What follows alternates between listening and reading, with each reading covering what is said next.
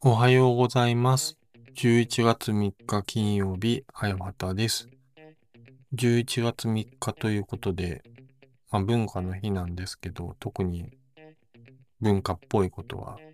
せずに、まあ、いつも通り過ごしているんですけど、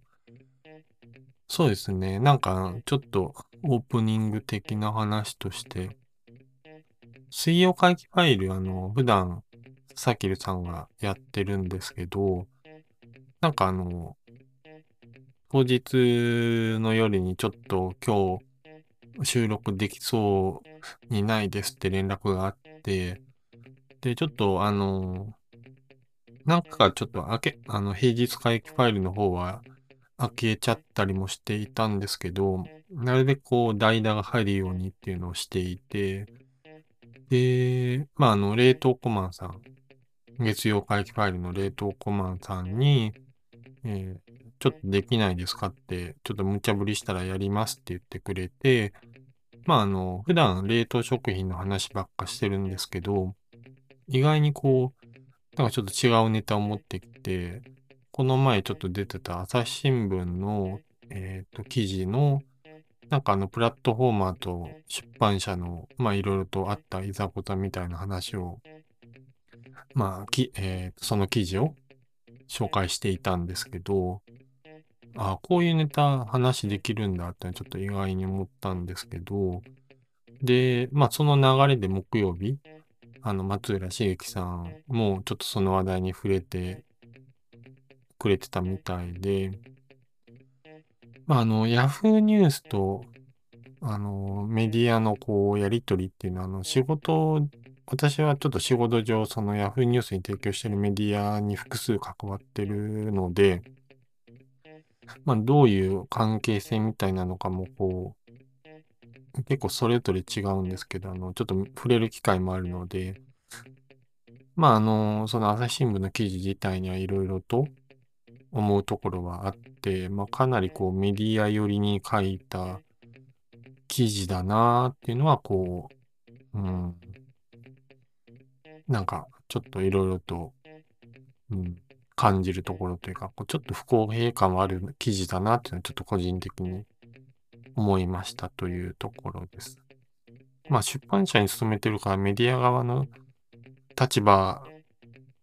じゃないのって思われるかもしれないんですけど、うん、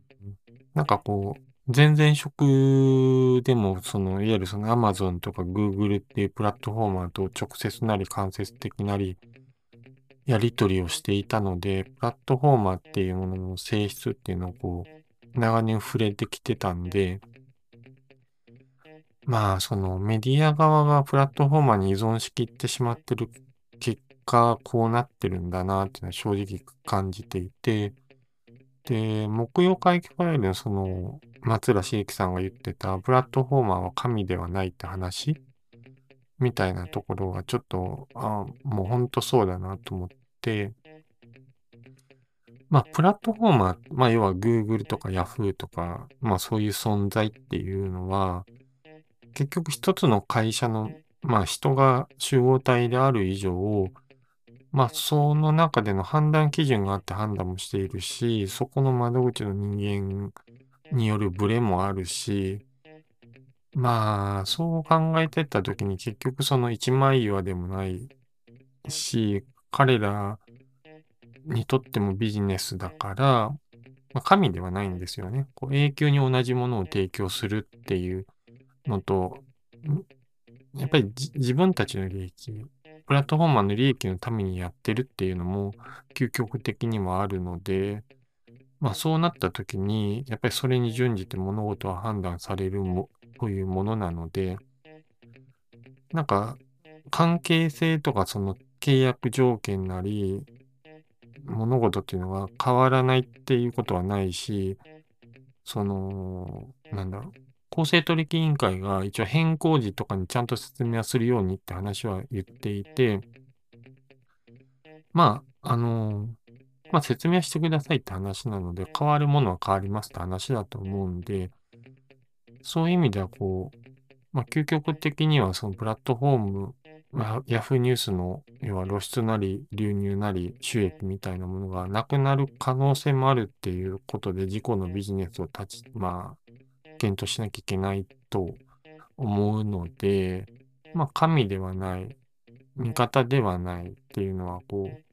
十分に理解をした上で、なんかその、どっかの記事でも書いてた気がするけど、まあ、握手しながら剣をもう片方の手に持ってみたいな話があって、うん、まあ本当そうだよなっていうのはちょっと思いましたという感じですという、なんかちょっとオープニングから真面目な話をしてしまいましたが、今日の金曜会議ファイルやっていきたいと思います。はい。えー、今回はちょっとまあ文化の日ということもあって、まあちょっとあの秋、えっ、ー、と、秋ドラマが始まりつつあるというところで、まあ、なんか見てるドラマの話とかをできればなと思うんですけど、結構前期夏ドラマが結構なんかいっぱい見てたから、ちょっと今回は減らしながら、ぼちぼち見ようかなって思ってたら、で、まあ今見てるドラマをちょっとままとめたんですけど、なんか意外に見てたなっていうのはちょっと正直、うん、びっくりしてるんですけど、今期秋ドラマ見てるのが、7本見ていて、まああの、そうですね。それぞれちょっと話をしていきたいと思うんですけど、まあ、まず月曜、まあ、曜日別で言うよりか、まあ、ちょっと上からちょっとリストを作ったので、見ていくと、一つ目が、ワンデイ聖夜の唐騒ぎってあの月句ですね。あの、ニノと大沢たかおと中谷美紀の、まあ、トリプル主演のクリスマスイブを、えー、に起きた、まあ、いろんな出来事がクロスしていくみたいなドラマで、うん。まあなんかまあまあまあ、なんかキャストも豪華だし、うん。なんかこう、大沢たかおがなんか秘めてるっぽい感じもするし、まあまあまあ、なんか普通に面白い作品だなっていうのはあったりするんですけど、まあ大沢たかおがシェフで、ニノがなんかさ、犯罪集団のなんかメンバーで、で、記憶喪失なんですよね、ニノが。で、中谷美紀が、まあその舞台が横浜なんですけど、まあ、地方局、その神奈川の地方局の、まあアナウンサーで報道やりたいっていう人なんですよね。だから横浜がまあ、うん、舞台なんで、まあまあなんかちょっと見たことある風景も多いなっていうのはちょっと面白いんですけど、まあまあ、これは最後まで普通に見ようかなと思ってますっていうのと、次が相棒ですね。相棒シーズン22。もう22なんですね。まああの、これはまあ毎回もうちょっと前からもう見てるんで、うん。まあこれはまあまあもう外れなしって感じですね、相棒は。で、次が一番好きな花。これは、えっと、木曜日のドラマで、えっと、4人主演か。これ主演誰なんだろうな。だから、まあ、4人が松下洸平、えっと、今田美桜、神尾、神尾くん、で、えー、誰、誰だ？誰だっけ？ね、神尾くんと、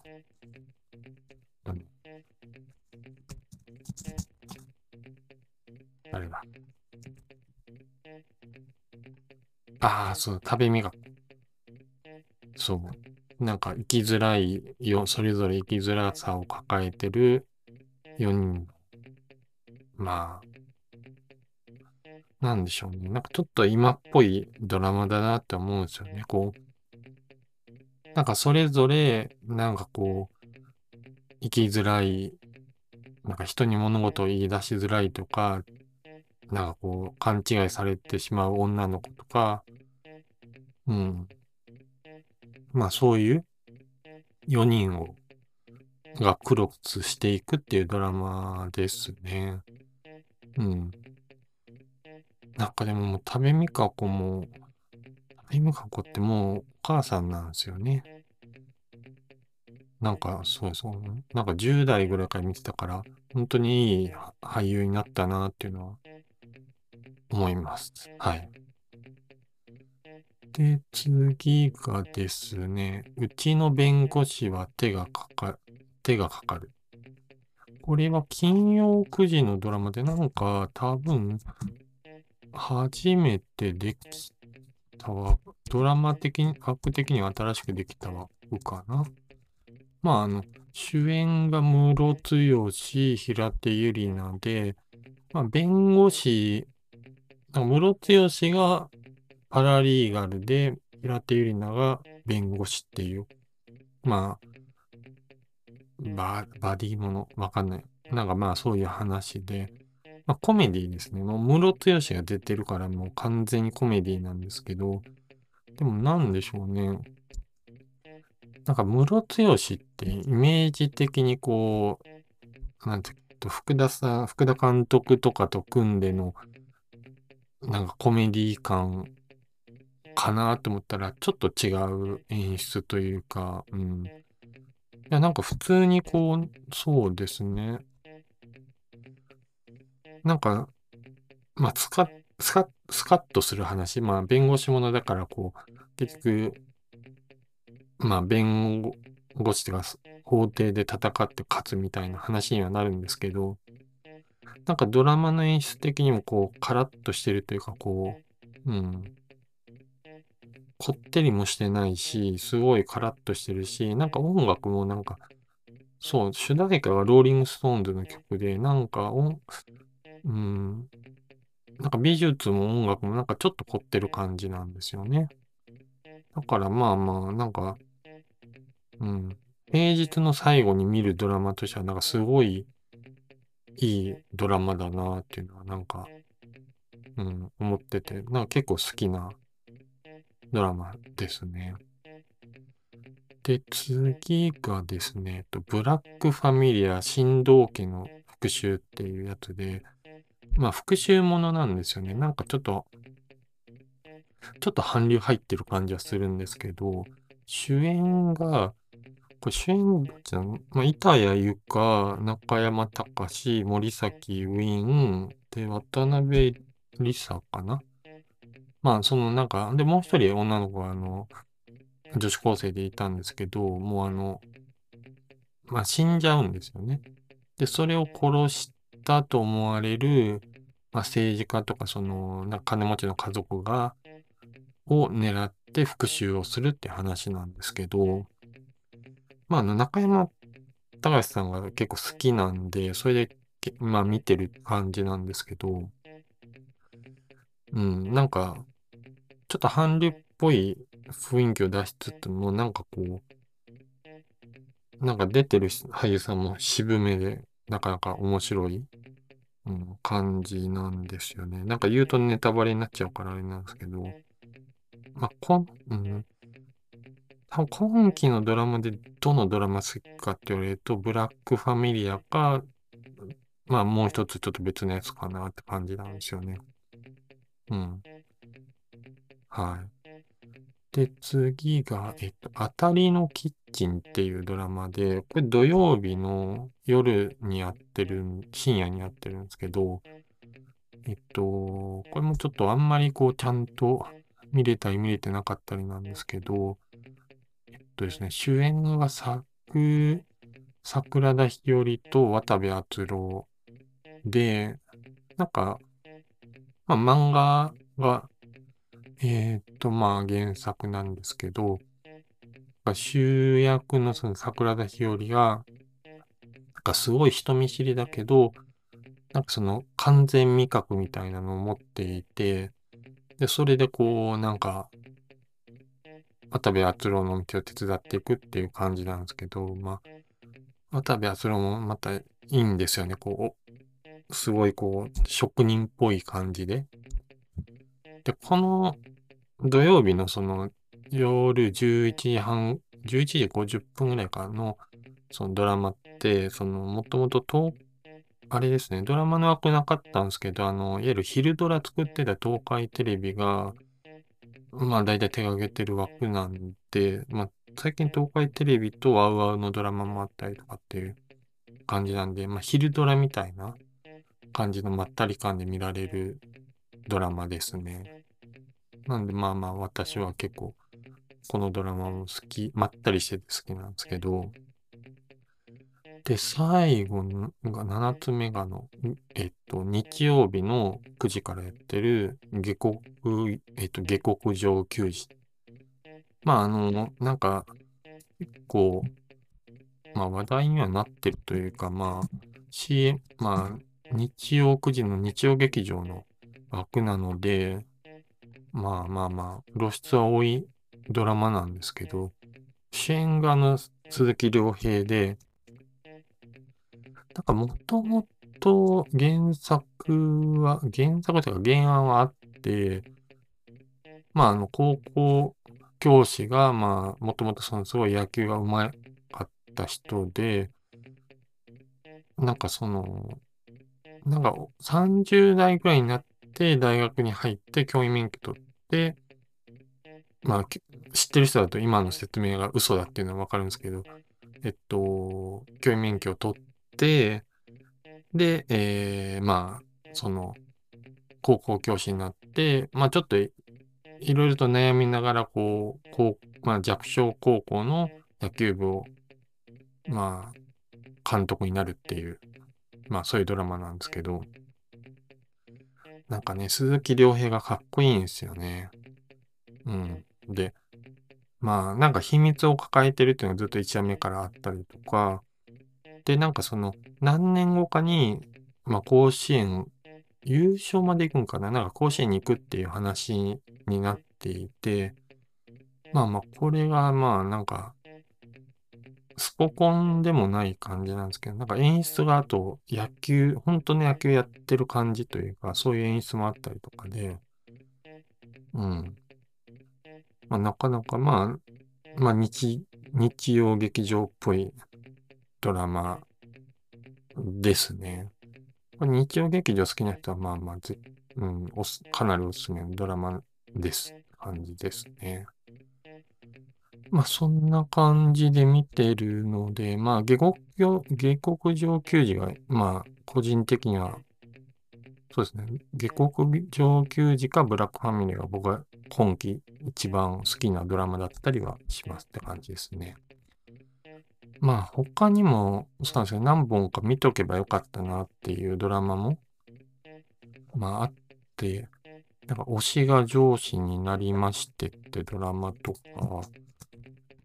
これは、そう、これ見てないんですけど、これなんで見よう、ああ、そうそうそうそう。なんか、鈴木愛理主演で、そう、出てるキャストがこう、まあ芸人が結構出てるんで、ちょっと面白そうだなっていうのがあったり、で、あとは、ゆりや先生の赤い糸。これは菅野美穂のドラマですね。